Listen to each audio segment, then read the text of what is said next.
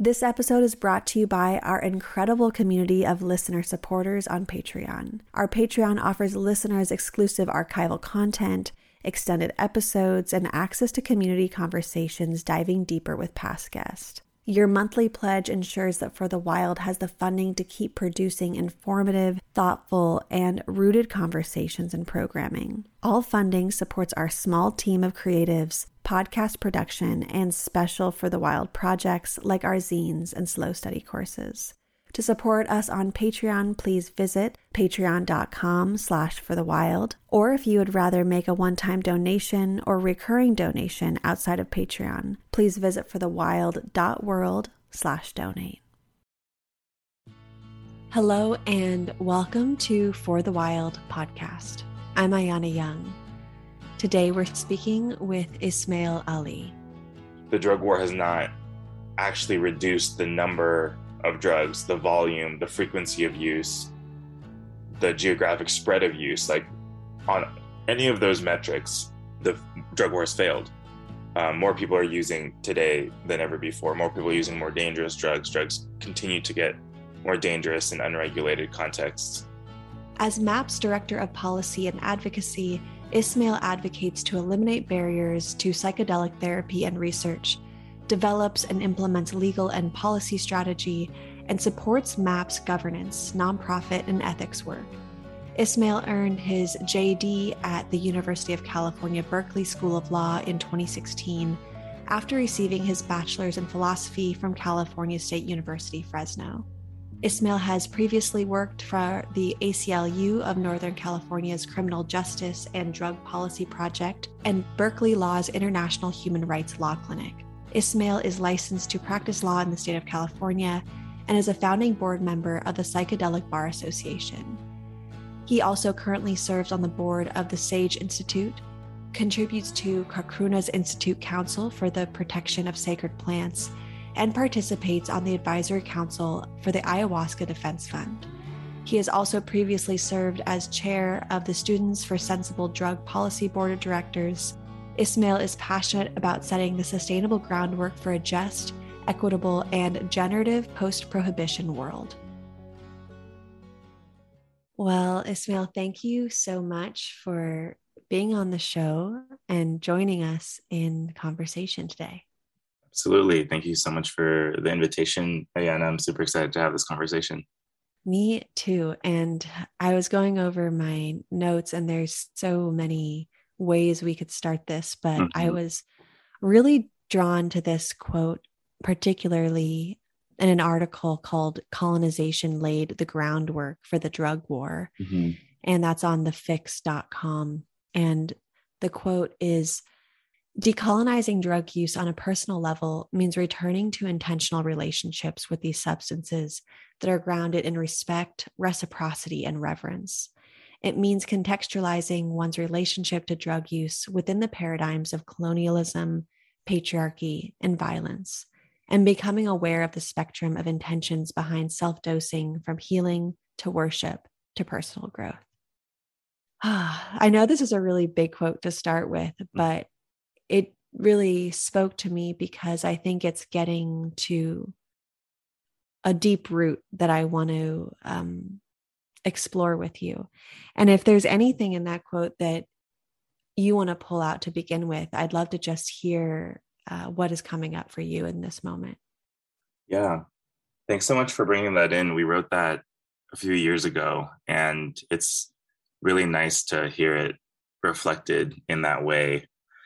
Um, you're right, there's a lot in there, um, both kind of on a logistical cultural level like what does that even mean? How do we even do that? And then there's also like the deep personal kind of implication of it. So I, will just share a couple things about that quote and concept that might be a helpful starting point. I love that we're going just deep right away. This is truly like some of the most important aspects i think of this whole bigger picture conversation around drugs and drug use and drug policy and what do we shift and how do we shift it. And but going back to the quote one thing that really I would say has influenced my and I wrote that with a colleague, Justice Rivera, and we also had another good friend, Paula Khan, who contributed a lot to that conversation, And one thing that like was really coming up at the time that we wrote that article and that it came together was this sense that you know in the west in america in the global north you know there's a lot of ways to characterize it. There's this kind of entitlement toward um, consumption. And you know Gabor Mate calls it kind of like the hungry ghost pulling from the kind of buddhist concept of this hungry ghost this spirit inside of us that's completely impossible from being or it's it's impossible to satiate it. It can just consume and kind of loses a relationship with what it's consuming. It's it's kind of an endless void if you will. And i think that you know we have started to wake up to that kind of hyper consumerism within the context of um, you know our use of gasoline and fossil fuels or the way we na- navigate food or the way that we think about just consumption of resources in general. But what i found is that there's less of an awareness around that or at least less of a connection that i had seen between that kind of entitlement toward consumption and how we think about drugs and drug use and trying to layer those things together. So that's to say not to recreate kind of an abstinence only prohibitionist framework around drug use but one that actually incorporates the reality of it happening while also holding the critique around and the concern around kind of entitlement dissociated consumption is a hard thing to is a hard you know needle to thread because i think that there's this sense that you know tr- truthfully p- people who who use drugs um, especially illicit drugs are highly marginalized and tend to be ignored unless it's you know there can be used to bring in some sort of political point or cultural point i think that from a social safety net perspective we we have really failed people in our communities who have problematic or chaotic relationships with drugs. And I think that thinking about how to relate to our consumption of these substances, and you know, maybe we can go, double click on the use of the word drugs in the first place. There's a lot of ways to think about that, which we can go into maybe later. But just thinking about the, the kind of desire and the actual act of consuming substances for a variety of reasons and trying to understand well what what are the things that motivate that use at an individual level, on a social level, on a cultural level. And then how do we bring some sort of balance back? So we're not just hungry ghosts consuming all of the everything all at once just to just to feel something or whatever it is you know whatever it is that we're seeking. Um, and i say that i want a very important caveat that i'm myself a person who uses drugs. I've been part of underground um, and above ground drug using communities for more than half of my life. So I see this as someone who's totally embedded in this conversation, but also curious how do we how do we expand beyond the current kind of um, yeah assumptions and norms that have really permeated uh, this conversation about drugs and substance use and treatment and recovery and healing and all of those important things. So I'll start there for now.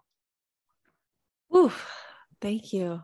There's so much to that response. I'm wanting to follow up on uh, something around. I think you said dissociative mm-hmm. dissociative mm-hmm. consumption, mm-hmm. and also just what is a drug. Um, that those two things really stood out for me amongst others.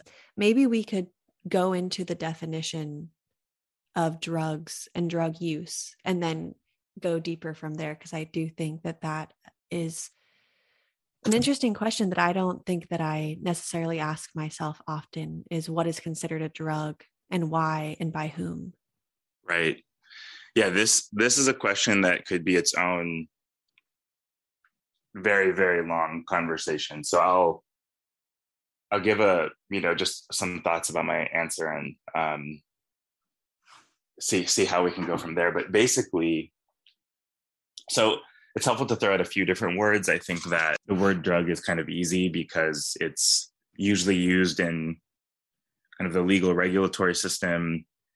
There's the association, which is both kind of the drugs, like quote unquote, drugs of abuse or drugs that people are scared of, you could say, the ones that are illegal and that people kind of use to stigmatize people. And then there's the drugs that are good like the ones where when you're going down the street and you see like the drugstore like oh these are pharmaceuticals or these are these are healing drugs.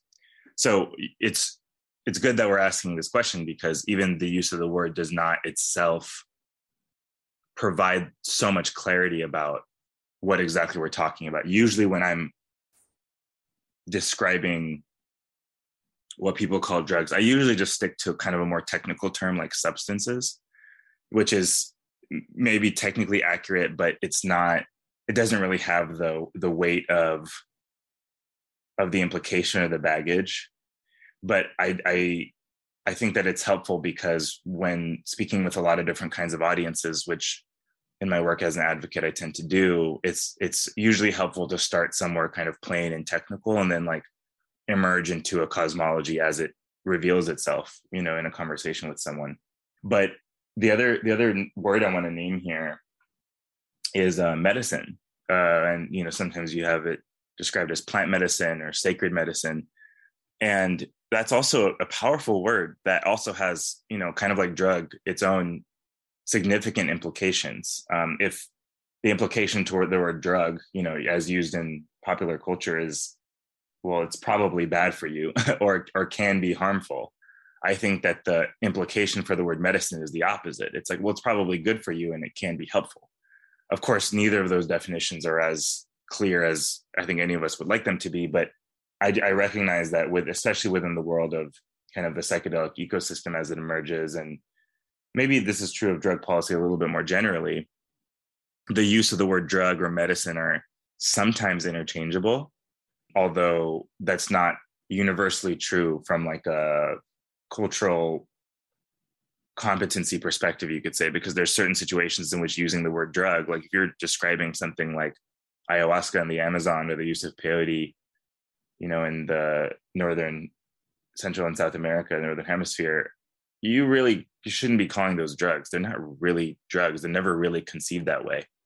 Um, they're really treated like medicine or sacred tools. Um, but people use the drug use use drugs to describe them because they contain you know, presently illicit scheduled substances. So the government might call them a drug, even though literally nobody who uses them calls them that. And on the flip side, you've got this word medicine, which on one hand, I think it's of course really exciting. It's the field that I work in around, you know, bringing bringing awareness to the positive potential impacts of some of these substances that are currently considered drugs and their you know medical or healing or therapeutic value. But i also see the shadow side to that where people think that oh just because you can call them medicine means you can do with them whenever you want or as much as you want or however you want. And i think that the word medicine doesn't always actually include within it the kind of element of respect or reverence or re- really relationship that one might want to have with these substances um, which goes far beyond just is this a thing that's I'm using to treat, you know, an issue that I have. So that's a very long-winded way of saying I think it's hard to draw the lines between drug and substance and medicine. But for the purposes of this conversation, I tend to focus on presently illicit substances, so drugs that are in Schedule One or in other drug schedules, and that tend to have an element of criminalization, either at the international or at the domestic level. And I think again, for the sake of this conversation, the element of, of criminalization is quite important because so much of the conversation about how do we utilize drugs or substances or medicines in society, how do we change that relationship, has to do with, well, where are things at now? And what that looks like is a scheme of prohibition and criminalization that has been built over the last 500 years, depending on who you ask and how you ask it. So maybe that's helpful. Maybe that's more complicated. I'm not, I'm not sure. I think it's both. Totally. I think it's helpful and more complicated. And I really appreciate understanding or at least beginning to think about the difference between substances, medicine, and drugs. And maybe you could lay out some groundwork for us right now on prohibition and where we're at now. Mm-hmm. And we can start to get into criminalization and all of the issues and suffering and disconnection that comes from that.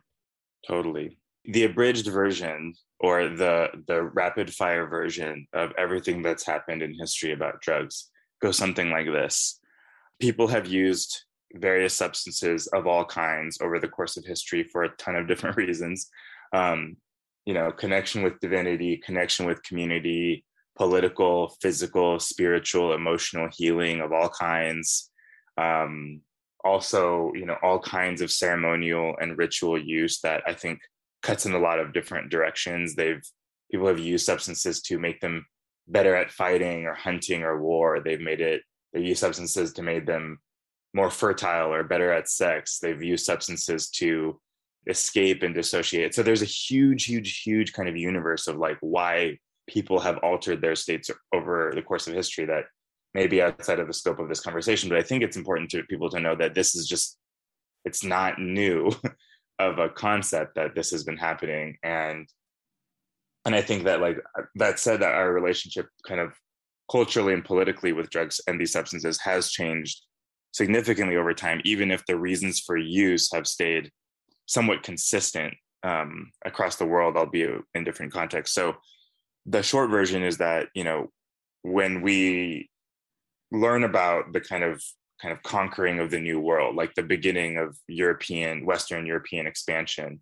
and what we kind of know as the colonial era, and what happens in that context, what's happened in that context. A lot of that history includes rightfully the story and the narrative of the attempts by mostly European kind of economic, religious, political forces on uh, anything from coercing to forcing to genociding to enslaving people of both the quote unquote new world as well as of the African continent for the purposes of creating this kind of industrialized world that we now live in. Although i'm not sure how much of that was predicted you know that early on. But the important thing that that's less known in that process or not as fleshed out in many cases is exactly how that cultural genocide that led to the possibility of such a radical cultural and social shift occurred. And so much of that had to do with the kind of eradication the demonization of the spiritual practices at the center of a number of communities. And while it's not true that every single indigenous person or tribe or community that existed in north and south america at the time of early conquest um, used psychedelics or used plant medicines to alter their states. There are quite a few that did, and there's good evidence that in the early days, the the Catholic Church, the kind of royalty, the political forces, and so on, actively avoid, actively demonized and um, undermined and attempted to destroy these kind of cultural containers, which often did include the use of these plants and many substances to converse or convene, kind of engage with community. And what that means is that what I like to say is that kind of the the original vision of the war on drugs kind of goes to the name of the title of the article. Like the original vision of the war on drugs, the kind of mass uh, kind of the coercion into a hegemonic cosmology, one that actually did not include the possibility that these sacred plants could connect a person to you know divine um, wisdom or to some sort of collective cultural consciousness was just off the table.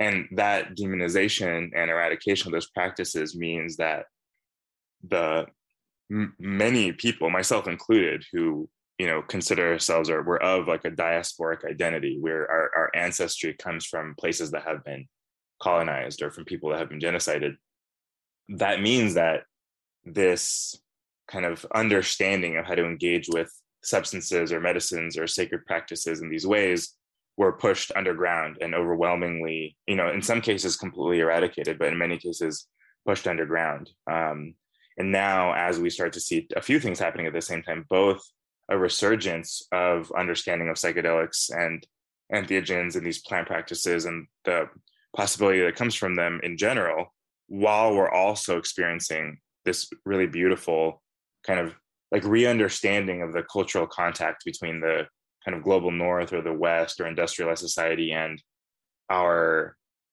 families our, our, our, relations that are still part of the kind of tribal system. And I use that word intentionally in the sense that in the United States, the conversation about an awareness around indigenous people, Native Americans, and their tribal affiliations and the sovereignty of those tribes and the way that we navigate indigeneity as a whole is also experiencing a simultaneous resurgence and awakening in popular culture in a way that I feel like hasn't happened for quite some time. So when you put those two things together, we suddenly have this awareness that, um, whoa, like this global drug control system that has been built uh, out of the eradication of these practices has now very successfully created a highly restrictive, highly criminalized framework um, that continue that process. First, you know, affecting these these belief systems that I described before, and then flash forward to the 1800s. Suddenly, you have the U.S. criminalizing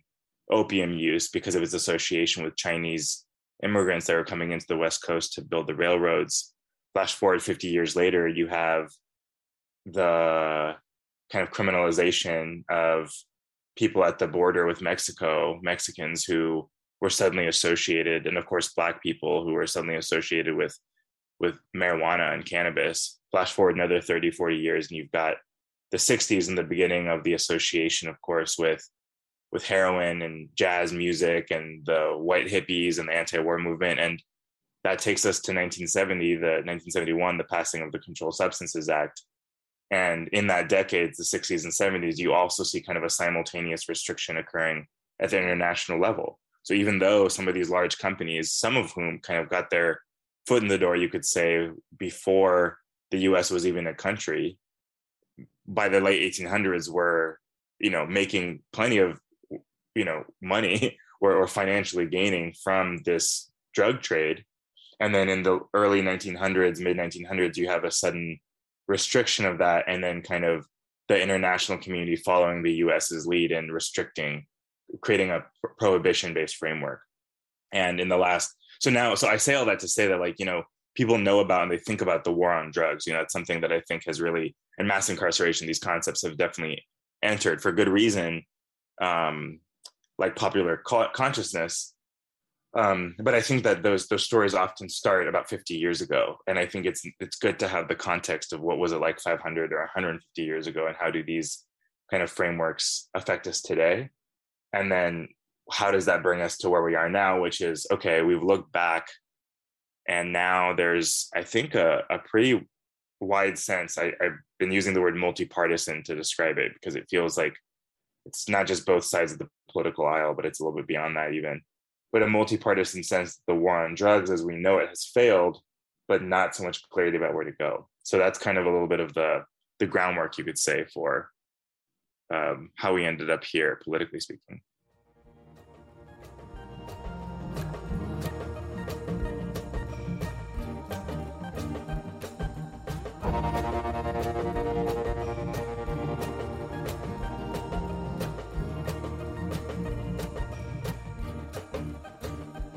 How will you believe in something that you had to escape? How will it appear to be here on the same old street? Will you let the garden go? How good will it feel to be free? And will you believe it's true on the day they say it's done? Feel the relief. Will it ever? Come, we'll see. Battered down, hard to believe. If the day comes, you'll see me. What a history lesson. And yeah, I'm just letting that sink in a bit and thinking about this quote from ACLU against drug prohibition. And it's quote, Drug law enforcement consumes more than half of all police resources nationwide, resources that could be better spent fighting violent crimes like rape, assault, and robbery. The steep climb in our incarceration rate has made the US the world's leading jailer, with a prison population that now exceeds 2 million people compared to approximately 200,000 in 1970. Nonviolent drug offenders make up 58% of the federal prison population, While drug imprisonments are a leading cause of rising local tax burdens, they have neither stopped the sale and use of drugs nor enhanced public safety. End quote. Right. Yeah. And I think that sometimes it's challenging for us as just, you know, people trying to uh, go through life and uh, in our everyday lives to not understand all of the consequences of what these drug laws actually do and how they impact our culture, our communities, um, and just all of the different consequences that come from this. In this quote alone, really just sitting with the prison industrial complex and how much money is made off of imprisoning people for a nonviolent drug offense. Right. And then you think of how many billions of dollars the prescription companies make on their legal drugs. but, you know, clearly this is by design. Clearly there are people in power who are benefiting so much from controlling populations drug use in a way that is neither healing helpful or creating safer communities so yeah right. i just would like to hear your thoughts on the connection with the prison industrial complex and um, and what other consequences you're seeing from this type of drug control? Yeah. Yeah no totally. I mean the first i feel very grateful that the conversation about criminalization in the prison industrial complex has really hit the mainstream. Now that's not to say that i'm so optimistic in the short term that so much will change but it's true like the the kind of flip side and the one of the clear benefits of operating the drug control system as it currently does is that it's highly lucrative from a revenue generation perspective for the actors that are involved in it. And when thinking about exactly how to respond to or solve this problem, it's quite important to touch on these points that you made because it's not there's the level of the problem and dilemma that exists purely by virtue of needing to understand how to transition away from a punishment based kind of punitive framework of establishing consequences for a behavior um, and that goes beyond drugs and drug consumption but is absolutely impacting absolutely impacts that but it also forces us to confront this other question which i think you kind of posed really well in your question, which is, or in your inquiry, which is, well, what happens when people really want to keep this system going? Like, even if we know the way that it's it's failing, it's preventing from, well, it's failing in so many ways, and I'll just enumerate them really quick. I mean, for one, the drug war has not actually reduce the number of drugs, the volume, the frequency of use, the geographic spread of use. Like on any of those metrics, the drug war has failed. Um, more people are using today than ever before. More people are using more dangerous drugs. Drugs continue to get more dangerous in unregulated contexts. You know, our overdose crisis is, I mean, we know this, it's at the highest it's ever been. So we know that the, those aspects of it, of it are there. But of course, then on another level, the war on drugs was an absolute success because it did, in fact, insofar as part of the reason was to incarcerate and impact you know all of these different communities that I named earlier then it's been quite successful in the sense that um, it has extracted billions and billions of dollars from the government and from individuals through fines and revenue in the creation and maintenance of the prison system it has in fact decimated entire communities for generations which again insofar as that was a goal of the original architects of the war on drugs then it was a success. Insofar as it consolidated power, wealth, um, control within you know certain highly regulated systems like the pharmaceutical industry while also completely failing to eradicate and in fact it really created the modern paradigm of organized crime that we know of today it was also i guess both a success and a failure which is to say that like as we think about where we're at just taking an honest accounting of that reality i think is helpful to think about where to go and what to do next but there's no question that there's repair needed. Um, and I think that when we think about future paradigms, it's not just a question of, well, what's the regulatory or political framework that's better than the way we've been doing it? That's a significant part of the question.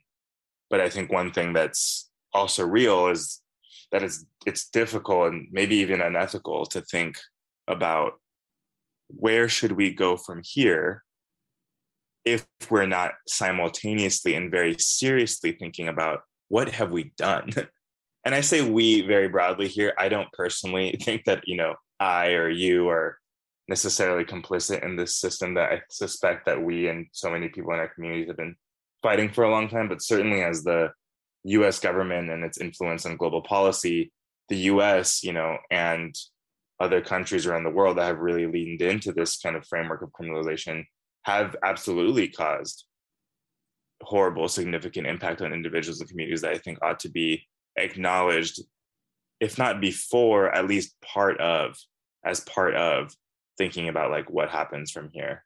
So I guess bringing it full circle, like again, even if people see, oh, well, mass incarceration has failed to prevent the problems that we identify, it's failed to quote unquote rehabilitate people so they're actually ready to re-enter society if anything, most many stints with prison and incarceration undermine that ability and make it harder for people to re-enter into society and as like, you know, quote unquote productive members. And yet we are we are we are still needing to figure out well what do we what do we what do we do? And what does it mean that you know we we actually do have a responsibility to kind of figure that out at least in some way or another. Yeah. I'm thinking about going back to the beginning of our conversation mm-hmm. and this term dissociative mm-hmm. use, or um, maybe that wasn't exactly it, but. Mm-hmm. And I'm thinking about that and addiction and mm-hmm. gosh, I have so much compassion and forgiveness for us as humanity and for mm-hmm. myself individually when it comes to this topic because so much of our lives we've been conditioned to consume that was the word mm-hmm. consume um, mm-hmm. um, dissociatively and consume without thinking and fill that hungry ghost void in us and you know that's very much by design and so many of our childhoods from being born on have been shaped by this conditioning. And it's also no surprise that we find ourselves so addictive to this type of consuming, whether it's drug substances, um, food, uh, purchasing things on Amazon, social media. I mean, the list goes on and on of what we find ourselves addicted to. Um, there is a question I have around addiction to medicine, but I want to get to that in a minute after we kind of start here. So, yeah, I guess I'm just sitting in these questions, these kind of broad topic questions around dissociative consumption and addiction. Yeah. And where you see us collectively in this moment and of course, we could speak to drugs, drugs and substances specifically, which I think we should, but also just wanting to leave room for the topic of addiction in general, because I think it's so much more than just uh, addiction to drugs at this point. Right. Yeah. I mean, it's such a big topic and it's so sensitive because it has so many layers to it. And maybe the first thing I'll say is that in the same way that it's helpful to kind of flesh out our understanding of drug versus substance versus medicine, I think it's also useful, practically speaking, to kind of tease out the difference between addiction or dependency or habitual use and kind of different practices around drug consumption.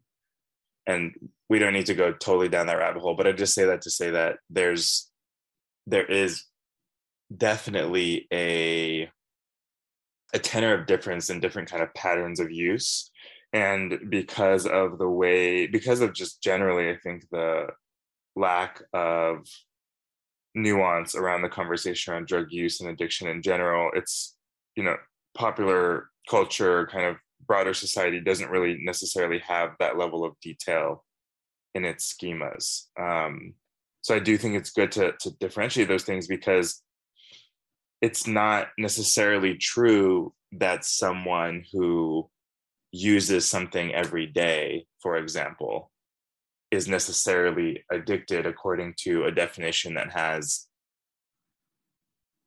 and according to a definition in which addiction is persistent use despite negative consequences just as one example. I'm not saying that that's like the correct definition but it's one one definition. And and I would say that that's very different from someone who's taking something on a maintenance level because they have symptoms that they're trying to manage and that requires them to take something every day which might look like a physical or a psychological dependence but may not be an addiction in the sense that they are utilizing this tool to function and that that functioning may not actually be harmful for them or their relationship with society. In fact, it could be the opposite, it could be beneficial. But I think what happens is that we have, because we haven't really fleshed these things out, and because we're in this underlying default of that kind of dissociated hunger ghost mentality that we were talking about earlier, it's very easy for those lines to blur. And I think it can be challenging for people to maintain their own boundaries just on a personal level. Um, when the, that use and attempts to use or patterns of use are not as clear and when everything around us is telling us just consume keep going you know don't pause then I, I can see how it's easy for otherwise you know benign or innocuous habits or um, dependencies that start out due to health needs like become something that can start to have a negative impact. And just speaking directly to it, I mean, we are in the a period right now of the most overdose overdose deaths in history. It's now one of the primary leading causes of death for multiple age groups. And there's a lot of reasons for that. There's the just the sheer concentration and availability of extremely cheap drugs that are very hard to dose. I don't like even calling fentanyl itself like a dangerous drug per se because even though it's one of the leading causes of overdose fentanyl as a molecule is only as dangerous as the person who's using it or their lack of education of the person that's using it fentanyl is used in medical situations literally every day all the time and it's used safely but you know the average person does not have this the kind of training or expertise to utilize it in a safer way. And as a result, we've got both deaths from accidental overuse as well as what people are kind of calling drug poisonings, which is to say, when one someone's looking for one drug and they get something else, you know, adulteration. And it's too simple. It would be too easy to say, well, our fentanyl overdose crisis is because everyone's getting it mixed into their drugs. Like there's lots of people now that are using it intentionally because it's what they're looking for because it provides the relief from sickness or withdrawal or whatever it is that they need but that doesn't mean that we shouldn't think about you know what is the paradigm in which people are landing at having to so consistently be in a dynamic and in a relationship with a drug that also puts them so close to death and so so far away from help um, at least when it comes to what's available in the social kind of system that exists. So while in the backdrop of that kind of crisis, overdose, and which I think is, of course, very tied to the crisis around um, suicide and mental health in general, I I think about like, well, what are the what are the ways in which we can bring more awareness and attention to our tendencies of use? But then how do we actually apply that in kind of what i what i would say is a crisis response situation? You asked you know in your question ayana like where are we now with that? I think the answer is that we're in a crisis. Like i just i don't think that there's a way to sugarcoat it and while i do think that setting like really strong social groundwork can help i feel like the types of interventions needed are more significant than what are currently available for most people i I have a friend who asked me recently about microdosing, and they were describing a situation um, of a friend of theirs who is dealing with a pretty severe addiction and dependency. You know, I thought about it for a second, and to be clear, by the way, I'm not like a medical professional or don't consult in this way, but I was thinking about it, and I was, it just kind of brought up this feeling for me where you know like I, am excited to see that people are talking about microdosing. I think that there's a lot of benefit that can come from it um, especially when paired with other contemplative practices. But some people that are really suffering that are dealing you know with severe addiction or severe dependency or so on like the type of interventions needed are are more significant they're more um, I, I, was I have the word in my head I have it right now is dramatic. I don't know if that's the right word, but they're they're definitely they require a kind of a sharper, more direct, more specific response than what I think we want to do. I don't think that there's I think that there's an appetite to change this society like society and kind of like this consumption dependency addiction dynamic both with drugs and in general but i fear but i fear and, and feel like even with that motivation there isn't there isn't a clear idea of like what does that intervention look like? Like we can bring in more crisis response and education and harm reduction and so on. Those are needed but we're in a pretty tough spot and people are highly desperate highly in need and not getting the social help or the help that they need through their kind of social safety nets. So until i think we can do some of that groundwork and also have kind of a acute crisis response situation, I think we're gonna we're gonna stay in this loop for a while. Unfortunately, I, I know that that's not very optimistic of a response, but it's kind of how I feel right now.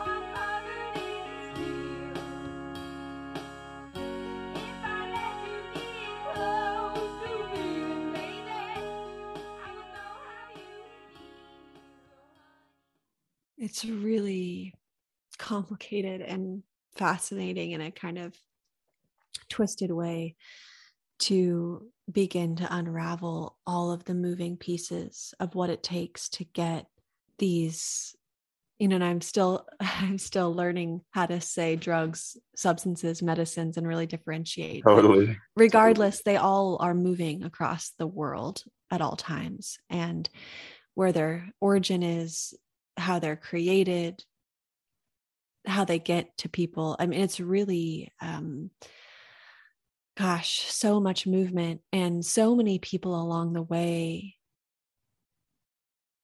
are impacted and harmed mm-hmm. and i guess i'm thinking about this question around medicine use mm-hmm. and of course i think that there is and can be so much beauty and healing with folks utilizing these medicines, so many of them being ancestral to uh, indigenous cultures.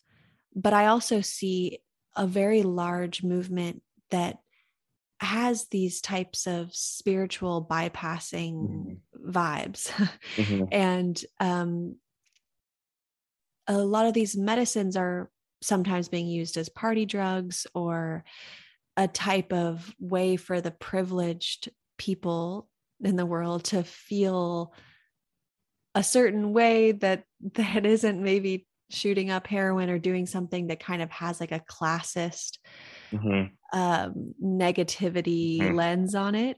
Uh, you know, you could be going to a party and maybe you think, or or or a gathering or whatever people want to call their um, coming up, coming together's rightness. Um, and so I'm I'm just really sitting with the intensity of when folks use medicine in a spiritual bypassing type of way. And I'm sure many of them never consider the pain and the suffering that it's causing to even get that medicine to them to take right. as a quote like spiritual a journey or something like just the implications on the earth right. on resources on humans um so i just want to kind of speak to the yeah.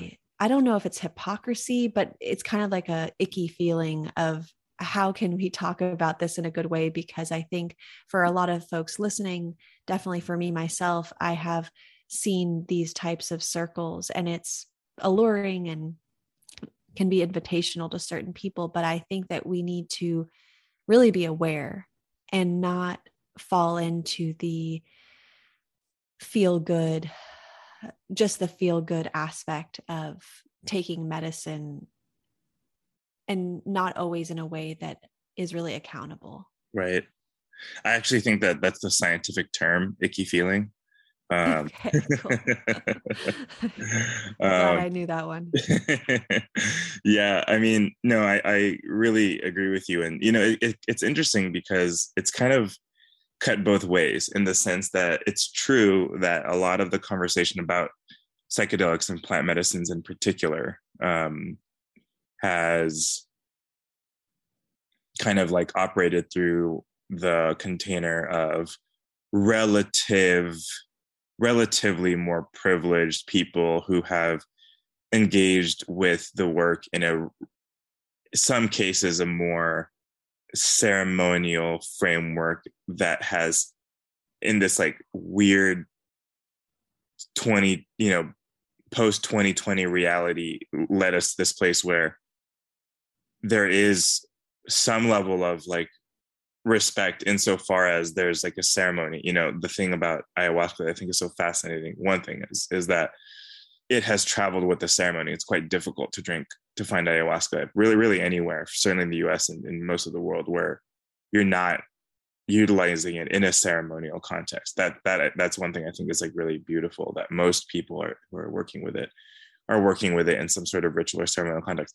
However, of course, it comes with the baggage that you just, I think, very accurately described, which is well, okay, so who has the access, proximity, um, privilege, uh, resources to actually participate in this globalization um, of ayahuasca or other other substances? And I think that point that you made is really great, which is like, are people thinking of the cost of getting something to them?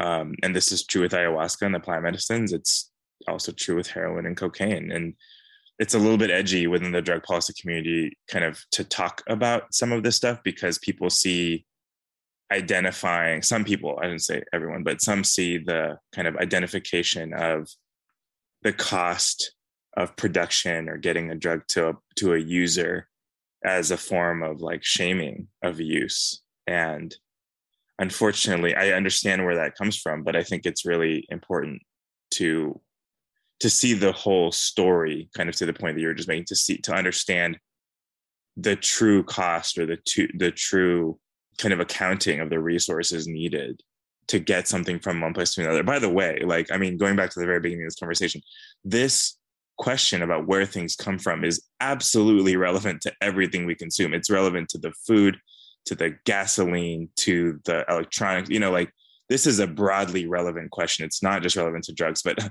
going to stay focused on drugs because that's what we're talking about. I just want to just acknowledge that this is, you know, this mm-hmm. question of like, how do we get, how do the things get to us? Like, why do we have such incredibly convenient lives like that is truly a question and i think that's you know maybe an easier um, inquiry for those of us that live in like dense urban areas and are like surrounded by like every single resource we could ever possibly need with very little reason to question well why do we have access to all these things? But bringing it back to the drugs i think your point about kind of privilege and access is absolutely true and i think that it has to do with some very practical elements as in um, you know people who are seeking like alternative or you know I don't love the phrase alternative healing, but or alternative healthcare, but things that fall outside of the realm of um, kind of Western medicalized uh, health systems, like th- those aren't always available to everyone. And I think as we look toward this kind of transition away from what we now know as the war on drugs and the current drug control scheme, whether that looks like any number of policy changes uh, medicalization of some psychedelic substances, decriminalization of personal use, legal regulated adult use in certain cases, and any of these situations that we're, you know, I think starting to contemplate this question about, you know, how do we repair the harms and how do we ensure access are too critical to actually figuring out like what that next step is. Because if not, then kind of as you said, we end up in this dynamic where we're just consuming things because we have access to them, not questioning why we have access to them in the first place. And then by not questioning and by kind of allowing the narrative to be um or, or or preventing the narrative from deepening or not going deeper into like what's going on there even if we don't want to becoming complicit ultimately in these oppressive systems in which in order for you or your friends or whoever to have your like fun night out we have to participate in a literal blood economy. Like that is the reality of the situation for some substances and some use. So it's not that oh suddenly the the users need to feel more shamed and stigmatized than they already are. It's really not that. And also it's like we should be tracking these things. So so when we do seek solutions, how do we do that collectively? You know, there's a conversation um, that's now starting to hit the mainstream in Colombia about what would it what would it look like if the country of Colombia actually legally produced and regulated cocaine instead of letting that entire economy exist entirely within the realm of organized crime, which by the way overlaps a lot with government. I mean, organized crime and the government unfortunately tend to go hand in hand around the world. This is not just a Colombia problem. This is true.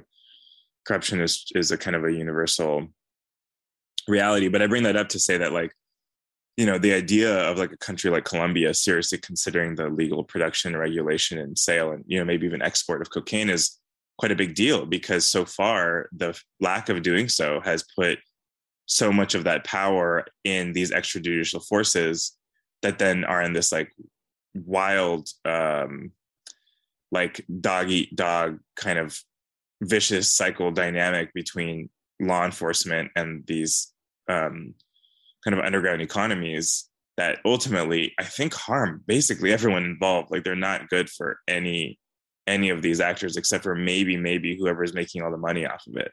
But that that you know that's ultimately a huge minority of the people that are involved. So the idea that we could like be looking at like a global system that considers the production and the consumption gives us the possibility to your point earlier Ayana around can there be a version where we are able to support access education and so on without having to succumb to these kind of same dynamics? And how do we do so in a way that doesn't perpetuate the bypassing that happens where it's like oh well it's great that i can get my ayahuasca or it's great that i can get my sacred plant medicine and do my personal healing. But then like to what extent is that person's seeking of personal healing which by the way is a beautiful thing like the individual seeking of kind of mental health equilibrium is like truly something to be celebrated but it needs to be seen in context. And like we can't just be like well those of us that have access to these tools like well we get to do our individual healing but good luck to everyone else. I think that there is a an inherent connection there which i think we can you know people ignore it for a while but i, I think it comes around eventually. It's hard to not you know kind of try to see through this what some people call like psychedelic exceptionalism and sometimes people are like, well, if we're not thinking about all of our, you know, all of the drug users in our community, then we're not really going to the root of the problem here. So, yeah. I want to talk a bit about the dark side of legalization and regulation yeah. as I've seen it, at least in the cannabis industry. sure.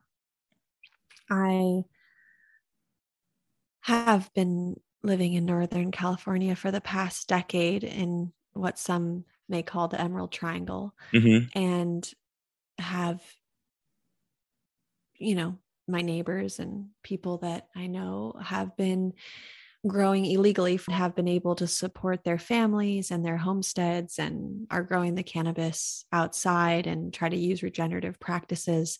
Now, of course, that is in no way saying that everybody has been doing that in the illegal context for the last, you know, however many decades. There's been also rat poison and death and abuse and all sorts of strange things happening growing cannabis illegally too.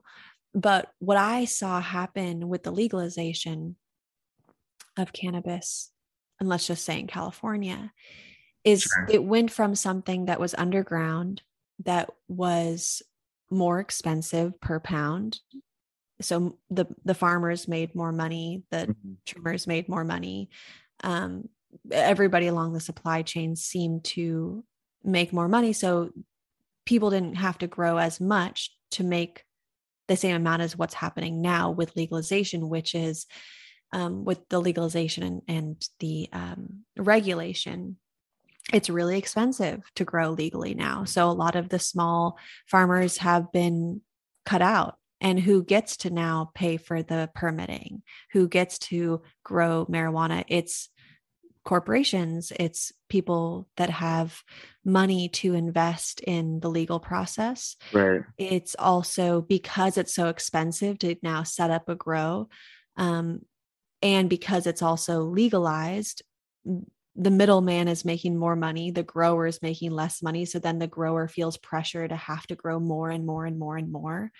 And then that puts pressure on the earth because then it's like, well, if it's outside, you got to pump them with fertilizers to make sure you get the same amount. If it's inside, you're using so much electricity and soil, uh, you know, from bags and or not soil, you know, so there's just watching just with cannabis alone how much has shifted i think negatively with the legalization regulation totally. i want to talk about that and i think to me a second point to this which i don't want to lose the first point because i really want to hear what you have to say but yeah.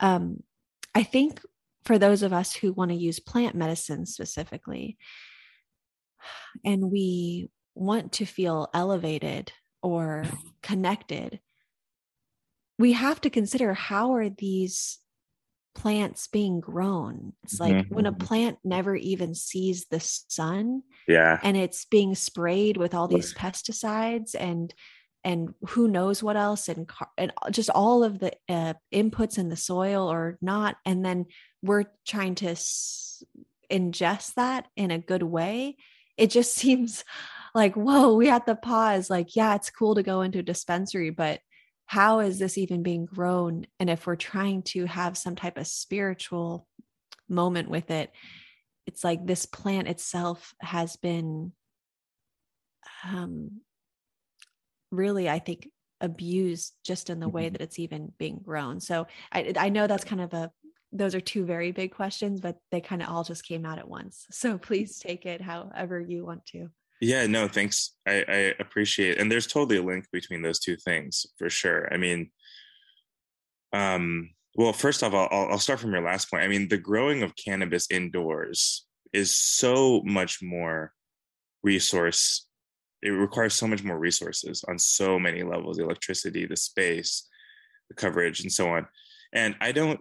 Maybe you know this. I don't know for sure if this is the case, but my understanding is that of course some cannabis some indoor cannabis growing has occurred partially because of the ability to control the environment and thus presumably lead to like a stronger you know certain stronger mm-hmm. expression of certain plants right but i think my understanding and i don't i'm curious i wonder if i'm wrong about this but my understanding is that the the mass consum or excuse me the mass production of cannabis indoors was also partially a result of prohibition in the sense that when you can't grow it outside you have to hide it. So i think that there's probably a yeah, I guess a win-win there where it's like okay yeah you can control it more but also that means you can hide it. So i do i do suspect that there's some sort of connection between what you're describing like this like cannabis just being a good example of a plant that you know can be grown from tip to tail without seeing the sun at all. Um, which now that you say that it's kind of like a kind of freaky to think about. Um, yeah it's a little bit strange and um, sci-fi in like not a good way um, but so so there's that on like the the growing level so that's absolutely true and i think that kind of tying your questions together around um, like legalization or regulated access or regulated use and what, what the cost of that is. I think this is a, a challenging question for me because on one hand, I really understand the instinct that you know early cannabis advocates have have had and in many ways still have around the issues we were talking about earlier. Like there was a sense that if we could just change the laws that would prevent the government from continuing to criminalize people in the same way thus starting to undermine and maybe even eventually transform the kind of the the way that our society deals with in this case cannabis but really any drug moving forward so i do feel like i i understand and i, I really support it and support the kind of instinct to i mean really just like find a way to transition away from prohibition which on one level means no longer arresting people. I mean, one thing that happened in California with Prop 64 when it was passed in 2016 that I think was quite a huge deal was that the smell of cannabis could no longer be used as probable cause. That is a huge it's it's it's a small change that makes a huge has a huge impact because so much of kind of secondary searches or other issues have come out out of this question of like well is it you know, is there probable cause for a search? If there's probable cause for a search and you can't fight it, then suddenly a person who may just have like a broken tail light or whatever um, is suddenly, you know, it's so much more risk than they should be. And I think that that to me is a net positive from a, the question of like legalization. But it comes at that major cost that I think you very accurately identified, which is wait a minute, like suddenly legalization means permission to commodify and commodification means that it is subject to these market influences that have really corrupted so much of other kinds of resources and brings us back to the very beginning of this conversation and kind of just turns it into another product to be consumed by the hungry ghosts you know that are buying it. And i think that that is that's very scary. And i agree that that's something that i think is a major cost to legalization. To me it makes me wonder about like what's the trade? The trade was okay, we're not going to have any more people arrested for possession of marijuana or cannabis here in the US, and there, there'll be more leniency and flexibility around how we do that. Um, and the trade off for that to make it palatable to voters or to, you know, the legislature, depending on the state, in California was the voters, but how much does it have to look like every other industry? and it's every other industry that's doing all the things that we don't want to see with these beautiful plants. And i think that that is a big question. I still i don't know the answer. I wonder a lot like probably literally every day actually like what is the trade-off that we're doing here and is it worth it is it better for something to be criminalized for people to be taking risks to have their families torn apart because they want to engage with something or is it better for this to be part of the you know, kind of traditional commercial market industry logic that unfortunately rules so much. Now, I also want to recognize that that's a little bit of a false dichotomy. I don't think it's true that we just have two options. Um, in fact, I think a big part of like my personal work, um, uh, I should say my professional work, although personal too, um, does in many ways boil down to how do we actually go beyond these paradigms? And I'm not, I certainly don't have the answer, but I do feel grateful that I think the kind of leading edge of the drug policy reform conversation is incorporating all of these questions you know like this question about the commercialization of cannabis is a huge question that is as far as i can see being thought being thought thought through by basically everyone that i that i know and associate with in the psychedelic and drug broader drug, drug policy world which I which I appreciate because you know we're asking the same questions that you just did, which is like, okay, well, yeah, legalization has some of these benefits, but like, what about the things that have happened? Like, what about these multi-state operators? What about the monopolization? What about this like weird industrial cannabis manufacturing world that we've in where where that we found where now yeah you can buy cartridges you know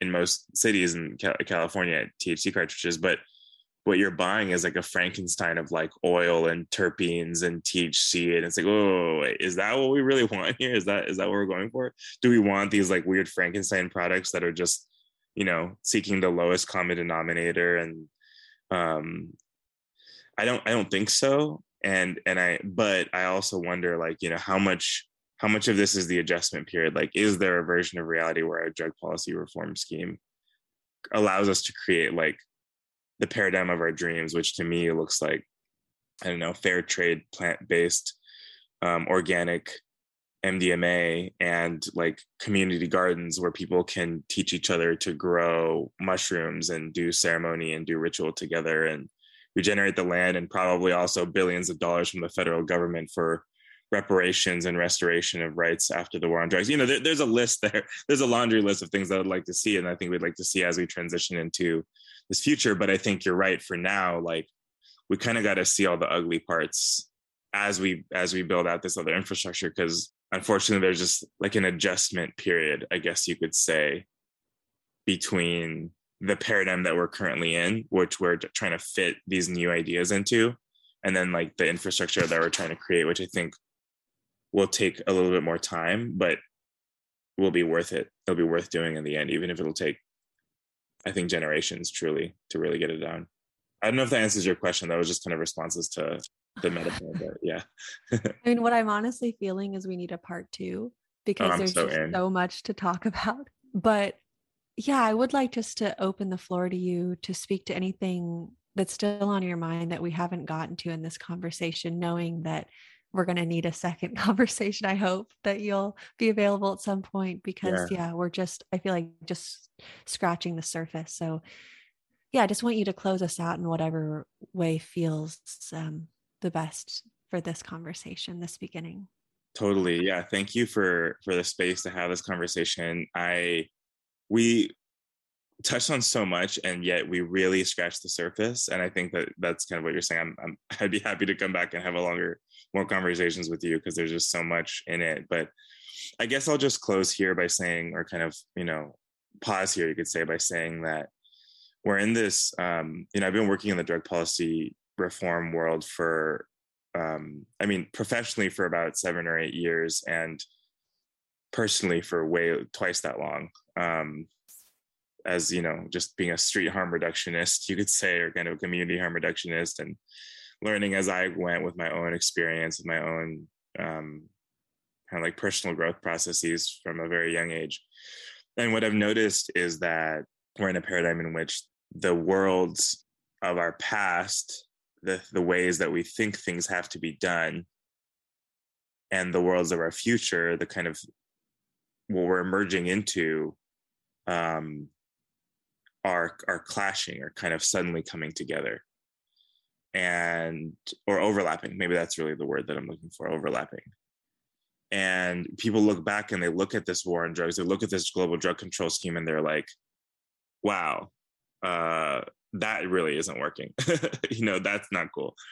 But then they look forward and it's not really clear where we go from here. So i feel like this conversation that we had today all of these kind of all of this really like this whole inquiry is really around well what are the ways that we want to do it differently in the future? And i just want to encourage listeners or people who are have their own relationship with drugs or are close to people that they love who have you know sometimes complicated or maybe even really positive relationship with these substances to start to imagine like what do we want this to look like? I think that we're in a period of great growth and transformation and and can in fact make these changes if we want to and if we're ready to. Um and i think that that puts us in a position of great power in some ways, like as a community and as a group of people who are thinking about this. But I just like, I really want to encourage people to be really visionary because now is really the time to do that, even as we kind of navigate all of the harms and pain and suffering and oppression that we're all kind of simultaneously navigating. So I think just thinking of it in that like long game framework, multi-generational framework is really helpful. And then I think finally saying that um, there is an emerging care infrastructure that's being built out within the psychedelic field, you know, with therapists and practitioners and people who are really thinking kind of to the very beginning of our conversation, Ayana, like how do we engage with these substances outside of the hyper consumerist um, kind of cycle that so many people feel stuck in? And I think that, you know, bringing it back to that is like, there is a way to be in really respectful reverence to these incredibly powerful tools um, in a way that you know promotes like a generative outcome for us all instead of one that kind of pushes us further down this very scary vortex that we that I feel like you know some people feel like we're slipping into. So not to end on such an existential note or anything, but maybe we'll get more into the fun stuff next time too. Absolutely. No, I mean, I'm with you. And I think ending on that note feels real and it feels honest. And I think we need that from each other because if we don't start from a place of honesty, it's really going to be hard to have fun authentically.